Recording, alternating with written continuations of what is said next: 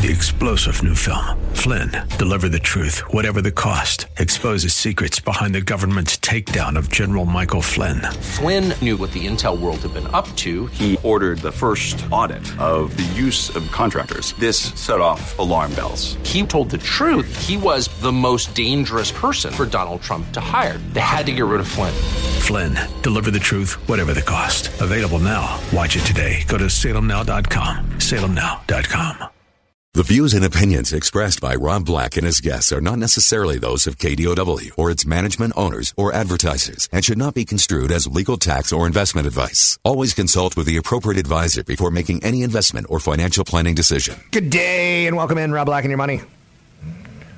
Markets are loving this political headlines weekend news cycle.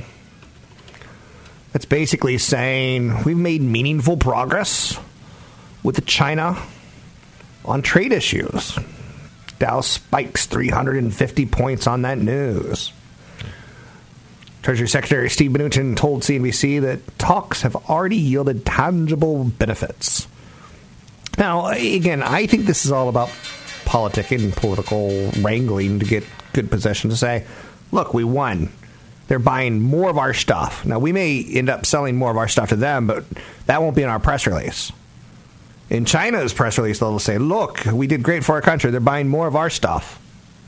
I know you're saying, that's your Chinese imp- uh, dialect. No, I don't do impressions. I'm bad at them.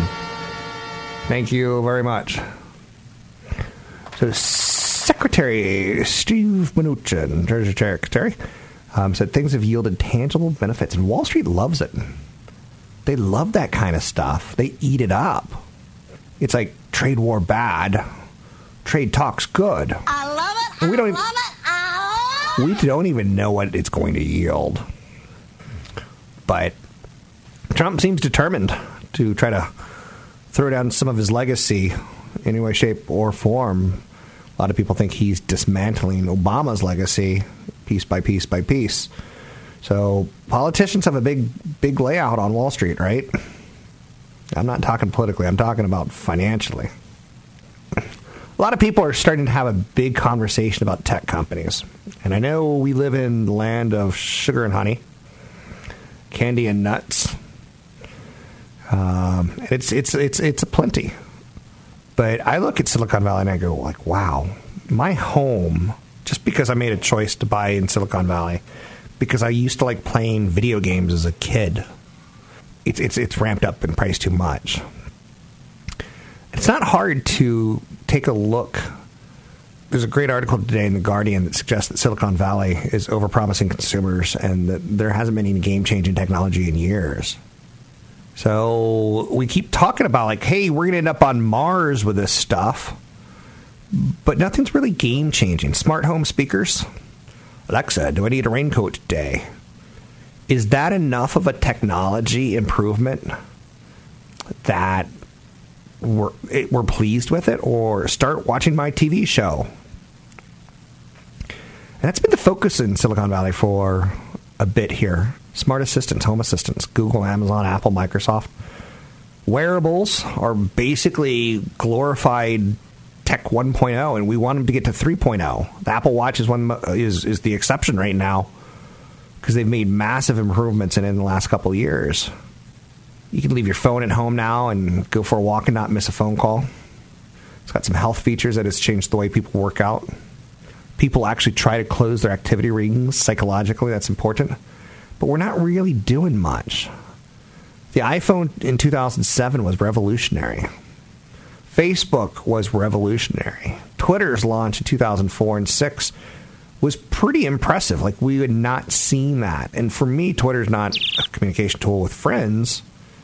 It, it's a tool to see what's happening in the world of news, and I could literally look through twenty newspapers in two minutes, see what the headlines are, see if anything's breaking. You know, my first place I go in, there's like a, a shooting or something terrible in America, the tragedies, is Twitter. And there's a lot of fake news for sure. So we haven't seen much improvement in technology, and some people are starting to get mad about that because at one point in time, Hollywood was the face of America to the rest of the world. And now Facebook is. Amazon is. Apple is. And when you hear stories about how Amazon employees in factories are peeing in cups and because they have to work so much that they can't even take a urine break, a bathroom break. Streaming media, you know, that's awesome. And if you thought about it in two thousand five, you know, would we be streaming today? Probably not so much. We, that's, we, that would have been pretty groundbreaking. And uh, Chromecast, Amazon's Fire T V, Apple T V, all products in their own that do very unique things. But nothing that's changing the world. Tech isn't useless to say. But what we're doing right now is not going to get us further ahead. It's not innovative on the iPhone level. It's not innovative on the Facebook level. So right now we're making smaller changes over a period of time. It's a pretty good article. It talks about how, you know, processing power is inching up. It's, it's not. I mean, it, it's it's impressive if you start a video game as a Neanderthal, but we're not in a video game as a Neanderthal. Network speed, smart voice assistants, all get a little bit better. So good article today on how Silicon Valley promises a lot, and it doesn't nail some of it. But it does eventually trickle down the ideas that they're throwing out there. You know, my Smart Nest thermostat, it's convenient as all heck. If I, you know, forget to turn off my, my heat on the way out, sure. So good article in The Guardian today about technology. And again, start thinking about the face that America has out there, because it used to be just Hollywood. But now we're starting to see companies like Apple, are they evading taxes and or not? Um, Google, are they a monopoly and or not? They're not spreading a lot of love right now. And keep in mind, you know, Google is kind of downplaying its its old corporate adage of do no evil, which we're not going to get into. But America's largest cultural export now is technology. And modern communication is... The world looks at America and they see Facebook and they see YouTube and they see Twitter. Because of social media, false speech, hate speech, extremist views have spread easier than ever before. And there's, you know, just a complete degradation right now that people perceive in political discourse. It's tough to argue against that, right? I heard someone use the term disinhibiting. And when you have a president who's mad at certain people, it kind of it cuts down on your inhibitions. Things that you wouldn't say before, if he's saying it, you'll say it. So there's a cultural export right now that we're sending out there that we have to be careful of. Because when Starbucks says anyone can use our bathrooms, Starbucks is playing to their customers. Now, you could say they're doing socially the right thing, but trust me, every corporation now wants to do the right thing. When Mark Zuckerberg said, we're really, really sorry, he's trying to tell the millennials, don't get mad at us, because if you get mad at us, you're not going to use our product. When Starbucks says anyone can use our bathrooms, but if there's an emergency in the store, if there's someone disruptive, call nine one one. Did they change any policy there? Not really, because if you if you feel that threatened, you can still call nine one one on the person, right? But it's so important to have that, that image that you're a do-gooder in this day and age. And I'm telling you, that's why we're watching panic responses from companies like Facebook. Hollywood's still turning out the blockbusters that used to be the face of the United States, but Facebook now trumps them. two point two billion monthly active users worldwide. WhatsApp has got a billion plus. Gmail, Google's uh, service. When it gets hacked, it's now a big image on America. If the world looks at America and sees Facebook, YouTube, and Twitter, what does the world think, right? These are all future companies that, that impact us, that are involved in our retirement, and much, much more. You can find me online at Rob Black Show, Twitter, Rob Black Show, YouTube, Rob Black Show. Catch Rob Black and Rob Black and Your Money live on the Bay Area airwaves, weekday mornings from seven to nine on A M twelve twenty K D O W and streaming live on the K D O W radio app or K D O W dot biz. And don't forget the weeknight replay at seven. You know, I own shares of Apple. I talk about a lot about the headlines, and every now and then I mix in portfolio discussions. You should own some tech. You should own some financials. You should own some retail. You should own some products that we need to have, staples in our life, consumer staples. You should take a look at what's working in discretionary with consumers and maybe consider it. Do I think Visa or Home Depot are going to go out of business in the next thirty years? Yeah, there's always going to be disruptive technologies, but we're also always going to need paint. And for now, the transactions in stores are tied towards Visa, MasterCard, American Express. And there's tinier players underneath, the people like Square, who are, are disrupting. That companies like Visa tend to invest in just to make sure they see the technology, but also to potentially acquire the technology. Now, I started with Apple, knowing that I own shares of Apple. Apple shares are str- going to struggle over the next twelve months, one analyst from Instinet said, because of weak iPhone ten demand. I think we all feel that there has been some data that suggests that, but yet we saw that going in there for last quarter, and they blew it out. Now, keep in mind, they're also buying back shares and increasing their dividend. Now, he only sees six percent downside. In a stock market that could pull back ten, twenty, thirty, forty percent at times, is six percent downside bad? So sometimes you're, you maybe hold on to it to protect your downside. Not it. It could be on anything. Your any of your investments, you say, I'm going to make this decision knowing that, you know, that company, X Y Z, is going to be in business the day I die. This company has a lower valuation. This company is growing something, but it's weakening elsewhere. It's really important that you get honest with yourself. Apple's service business model will continue to grow at a solid pace, and there's good margins there. Service revenues have consistently grown above twenty percent on an annualized basis. Apple's made several sustainable improvements to the service's growth trajectory. So who's right, who's wrong? But that's one analyst out there talking about it. I want to talk a little bit about mortgage rates creeping up. Therefore, I want to bring in Tony Mendez with Bay Area Loan Source dot com. Mortgage rates creeping up. You're seeing a lot of people refi now. They're taking money out of their homes. That's a problem when rates moving higher equals refi versus rates moving lower equals refi. Let's bring in Tony Mendez, Bay Area Loan Source dot com. Joining me now, Tony Mendez, Bay Area Loan Source dot com. Good morning. California may be the most desirable place to live in the United States, but employers can't recruit high performers thanks to insane housing prices.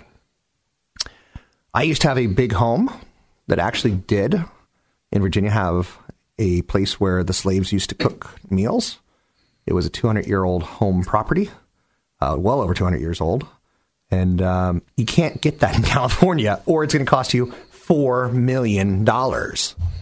Um, the effects of California housing crisis is starting to hit the ability for cities like L A and San Francisco to recruit people because, yeah, you could be a high performer, but a high performer living in a small house, some people have ego problems. Um, so the exorbitant housing costs in Los Angeles, the second most populous city in the United States, are inhibiting employers from attracting high performers or top talent. Uh, I know this is kind of an interesting conversation, I think, Tony, Tony Mendez, Bay Area Loan Source dot com. I know a lot of people who, how do I say this? In any other state, they would be living in a mansion comparatively. And I know a lot of people who are high performers who are renting because they can't afford to buy. They can't afford the down payment, but their rent is covering someone else's mortgage payment. It just breaks my heart. It's a, it's a problem with California. Yeah, it's tough. We kind of mentioned about Sacramento and what you can buy for half the price or maybe even a third of the price, which you can here. And um, I think a lot of people get shocked that they can get a yard and a two car garage and a four four bedroom, two bath um, and stay under five hundred thousand dollars. Uh, and you're going to see that across the United States. Um, a, a lot of the places Uh, in the United States, what they call two, second-tier cities are doing very well because of the, you know, this one inherent problem, uh, and that is um, the starting salary for somebody in the Bay Area, I think, averages right around one hundred ten thousand dollars. Doesn't buy you a house here.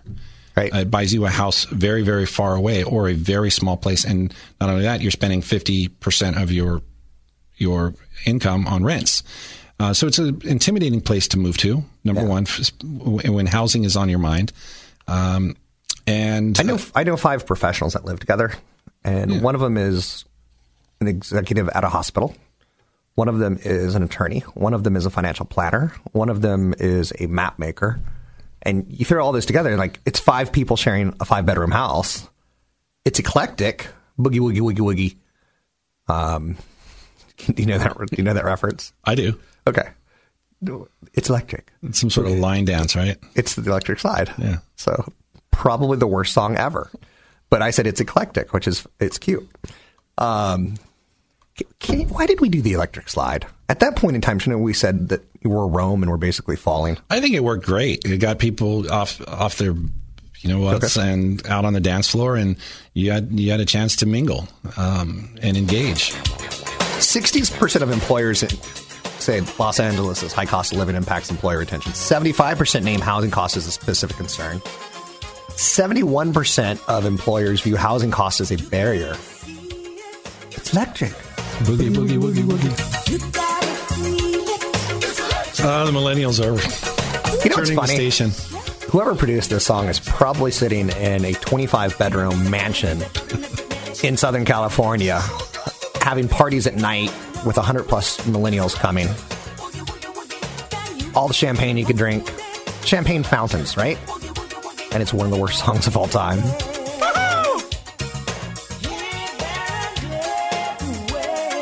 So uh, I think that's going to be an interesting concept because a lot of people, you know, we, we you know, uh, corporate America at one point in time had call centers in Oklahoma because Oklahoma was cheaper to hire people than, say, New York or L A. Then those call centers went all the way to India. Same, I think jobs, when we do this story about California having a tough time uh, to hire people, you know, Los Angeles-based SpaceX, Los Angeles-based SpaceX, which is owned by Elon Musk, opened an engineering office in Seattle the same year in an effort to hire top talent who just refused to live in L A. Um, yeah, the, the hub markets are no longer the L A's, the San Francisco's, and and uh, New York's. Uh, Colorado Springs hit the top of the list just recently. For what? Uh, for um, it, there's an index that's that's all calculated based on the home price and jobs uh, and and um, and salaries, and it it tells you where people are flocking to. In fact, I think it was like sixty-seven percent of of people moving to the city are millennials, and they're and they're first time home buyers. So there's we're seeing this trend, obviously, and and we are seeing businesses that are. Are, are are embracing this, Rob, and we're going to see it more and more. Places like Reno and and um, Salt Lake City, uh, Boise, Portland, all of these places have already in, uh, embraced it. In two thousand seven, China's commercial property outflow was less than one billion dollars. Now it's over twenty billion dollars. Want the podcast with music? Find the link to the other version of the podcast by going to Rob Black's Twitter. His handle is at Rob Black Show. Listen to Rob Black and Your Money weekday mornings, seven to nine on A M twelve twenty K D O W. Hello, hello. One of the things that embarrassed me the most over the weekend was the royal wedding. And essentially what I decided to do was... any mention of the royal wedding, I was going to instantly shut down and do my very, very best to uh, unfriend those people on Facebook. So if you posted that you watched the royal wedding, I did unfriend you all. But it did bring up a question, because everything brings up questions. How much money should you spend at a wedding? Now, first and foremost, I, I'm a big fan of elopement. That's me, right? I, I find that people spend a little bit too much money on weddings, both throwing them and going to them. And then there's destination weddings, which is kind of another thing. And then there's destination weddings where you ask the guest to pay. You know, I won't lie. You know, I, I eloped on my first my, my first wedding, and it was a disaster. I ended up, you know... ooh, it set things up wrong, so maybe a wedding would have set things up right. But the guest list at the royal wedding was six hundred people, and everyone had to say to themselves, how much do I spend? I don't want to look cheap, right? two hundred guests are invited to the private reception afterwards. twenty-six hundred members of the public were invited to the grounds of Windsor Castle. Now, if you're invited to the Windsor Castle grounds... and you see Harry and Meghan get married, do you give them a gift?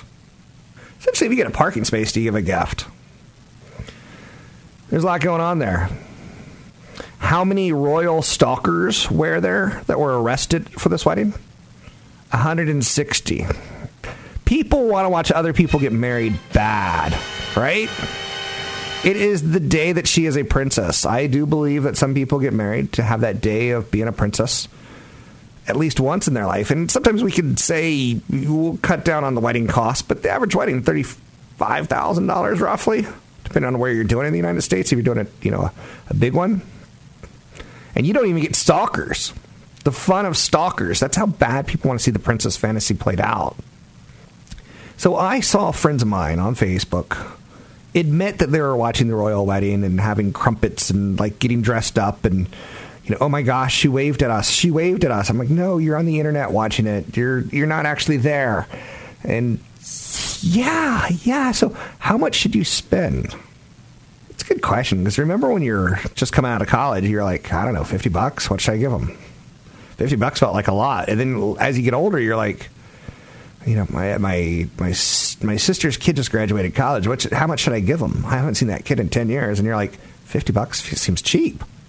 That's not going to buy a book, right? Because of inflation. And, and as you get older, things inflate in your head because you're making more money. Americans are willing to go the distance to attend other people's weddings. And not, not me. Please don't invite me. Please don't invite me. Because not only do I have to, like, give up my weekend or something along those lines, because to watching you to say, I love this person, and it's three years from now you're going to be like, I'm divorcing this person, and I'm not going to tell anyone. I'm going to get really sad and drink myself into the bottom of a barrel. Uh, but Americans are willing to go the distance for their loved ones. And yeah, fifty-three percent of millennials are willing to go into debt. Now that just, that right there surprises me. I'm not in a position to dip into debt, but when I was, I certainly wasn't going to put a, a wedding on credit. I wasn't going to put a flight on credit. I wasn't going to put gifts on credit. And, you know, looking back on it, I I don't like weddings at all. The food's never great, and yet it costs an arm and a leg. Trust me, I've, I I give speeches and seminars, and th- that coffee and bagel or that coffee and donut, they, they charge an arm and a leg. What do you think they're going to be charging for a piece of, of bad meat?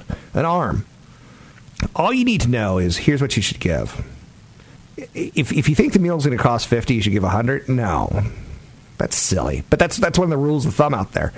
Keep in mind, rules of thumb are are there to, well, be broken. Break that thumb. No, rules of thumb are, are bad ideas.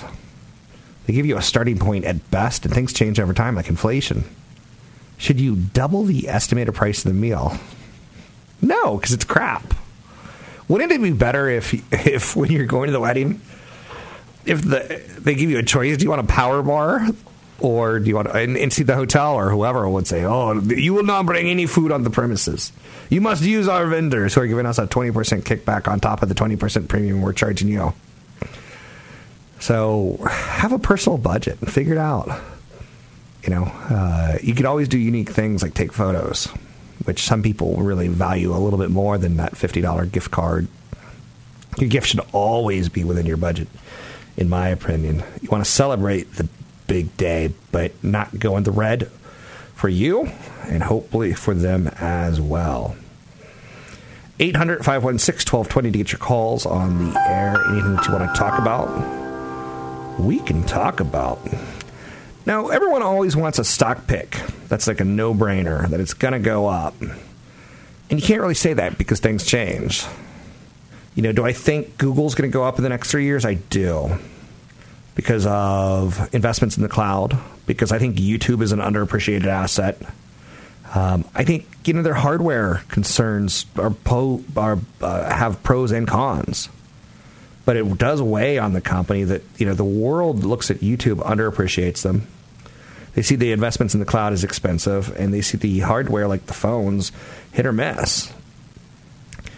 So additional CapEx and R and D is necessary to take advantage of a lot of what are considered greenfield opportunities ahead for them, like the driverless cars, Waymo, and Verily, their biotech division.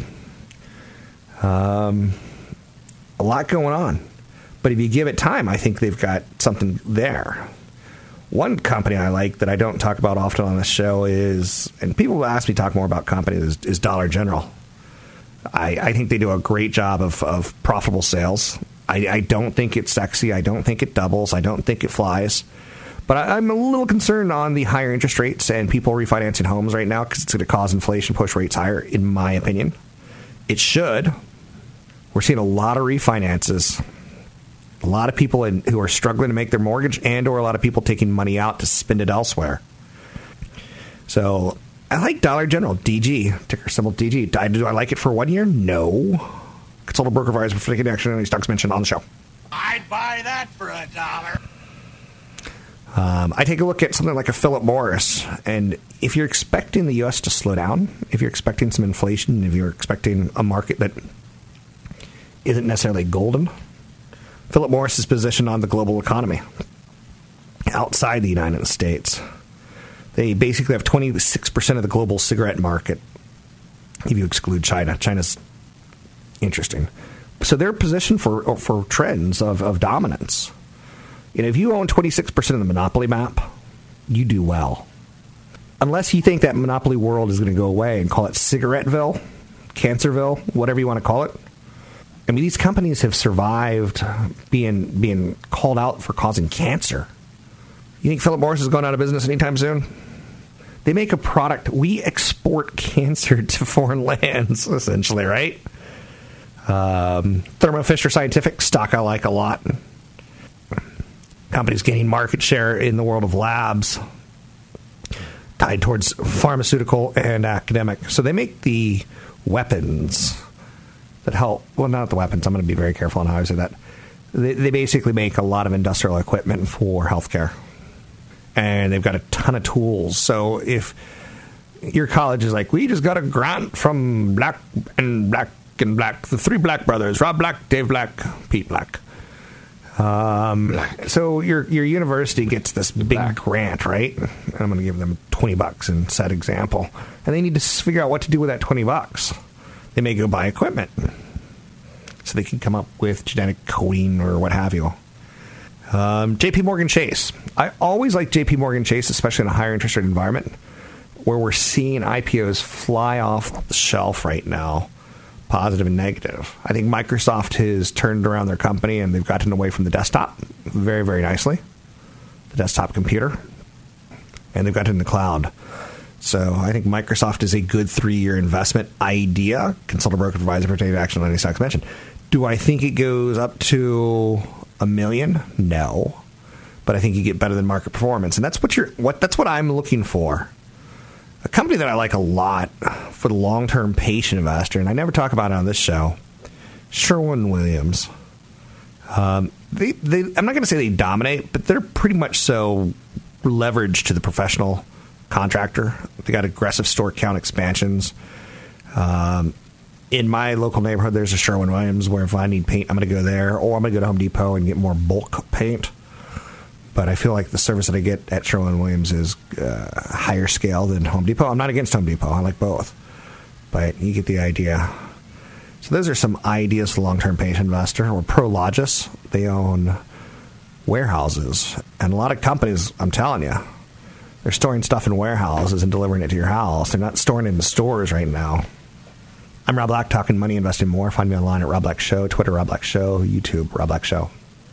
Don't forget, there's another hour of today's show to listen to. Find it now at K D O W dot biz or on the K D O W radio app.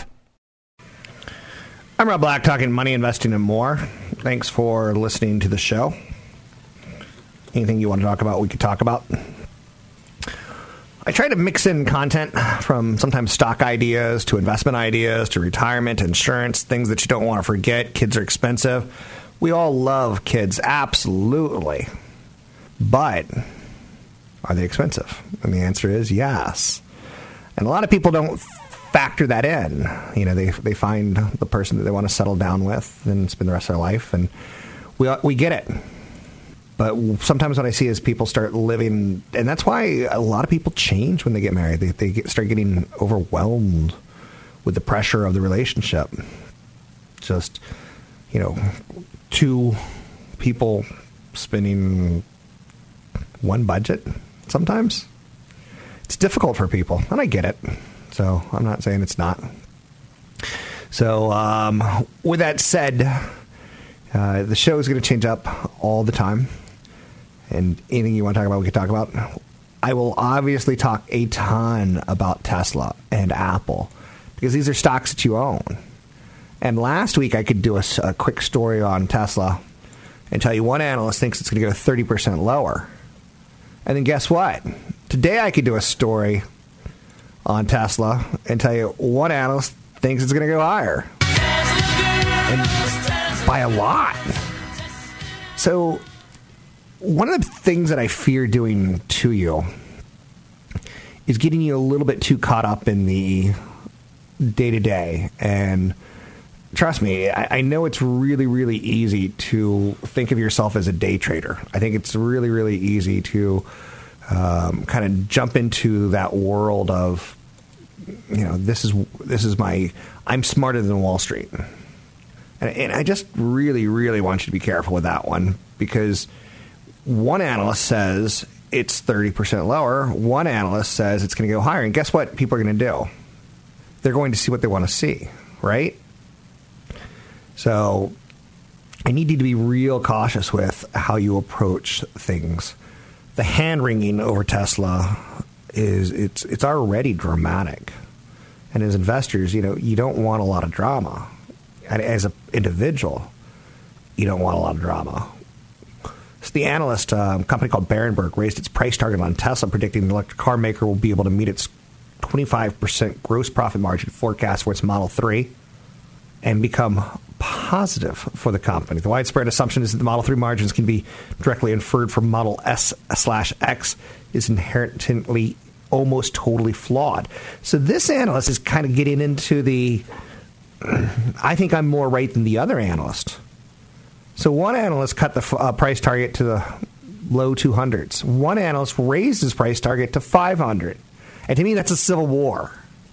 And I don't like that. Too much drama for me. One of them's going to be right, one of them's going to be wrong. And emotionally speaking, which one do I want to be right? The winner. Or let's say I am like, I've got a pessimistic attitude. Then maybe I'll say the loser. And then suddenly I'm bringing my stuff into the table on my investments, my mental and my emotional. And that's never good. It's bad baggage. The analyst who's talking about the Model three today says, the Model three has significantly lower material costs versus the Model S, since it uses a less expensive electric motor and takes away features such as air suspension and an aluminum body. He also thinks the labor cost is lower, and he just, I'm not saying that he's right or wrong.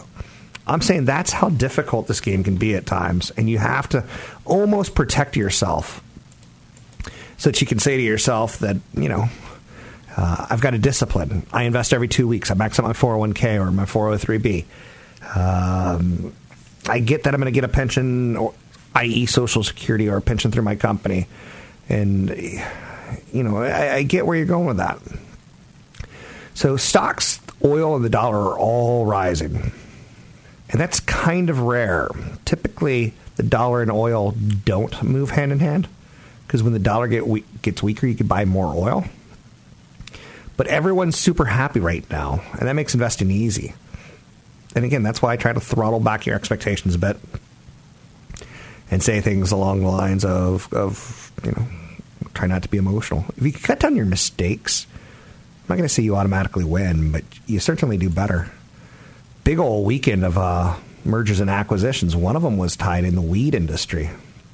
You're going to hear more and more stories about this, probably even commercials about investing in marijuana. All right, all Cannabis right, all right. is poised to take two thousand eighteen by storm. Now's the time to put your money to work and invest in a trend. Cannabis is a huge business, twenty-five billion dollars in the United States alone. And again, every business you have to evaluate. How's the accounting? How's the C E O? What's the business model? What model? What, what are they going to get into at some point in time? What could be a problem? What if someone takes one of their, their gummy bears, their weed gummies, and loses his mind and, you know, gets a gun, and they get sued? So the legal cannabis industry worth six point seven billion dollars right now, but it's going to climb to twenty-five billion dollars in the U S alone by twenty twenty.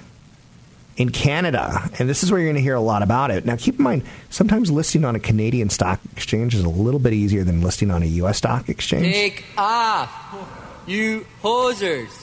So they don't regulate it quite as much. So to know that, it's a wild, wild west. Cannabis is estimated to become an eight billion dollars market in Canada. In the U S, it's six point seven billion dollars, and overall, it's going to be twenty-five billion dollars in the U S coming up. with that kind of growth numbers, there's going to be investments. Consult a broker advisor for taking action on any stocks mentioned on this show. And a Canadian leaf is not a marijuana leaf, although it's close the way it looks. I'm Rob Black. Three-star General Michael J. Flynn, head of the Pentagon Intelligence Agency, knew all the government's dirty secrets. He was one of the most respected generals in the military. Flynn knew what the intel world had been up to. He understood its funding. He ordered the first audit of the use of contractors. This set off alarm bells. The explosive new documentary, Flynn, Deliver the Truth, Whatever the Cost, and covers the facts behind this scandal. Flynn told the truth. He was the most dangerous person for Donald Trump to hire. I find out the worst enemy that I'm going to face in my life is right here in America. They took my assessment and they wanted me to change it. And I was like, I'm not changing it. They had to get rid of Flynn. With in-depth interviews, archival footage, and never-before-seen personal records of the man behind the headlines. I just felt like I was drowning. Flynn, Deliver the Truth, Whatever the Cost. Available now. Watch it today. Go to Salem Now dot com. Salem Now dot com.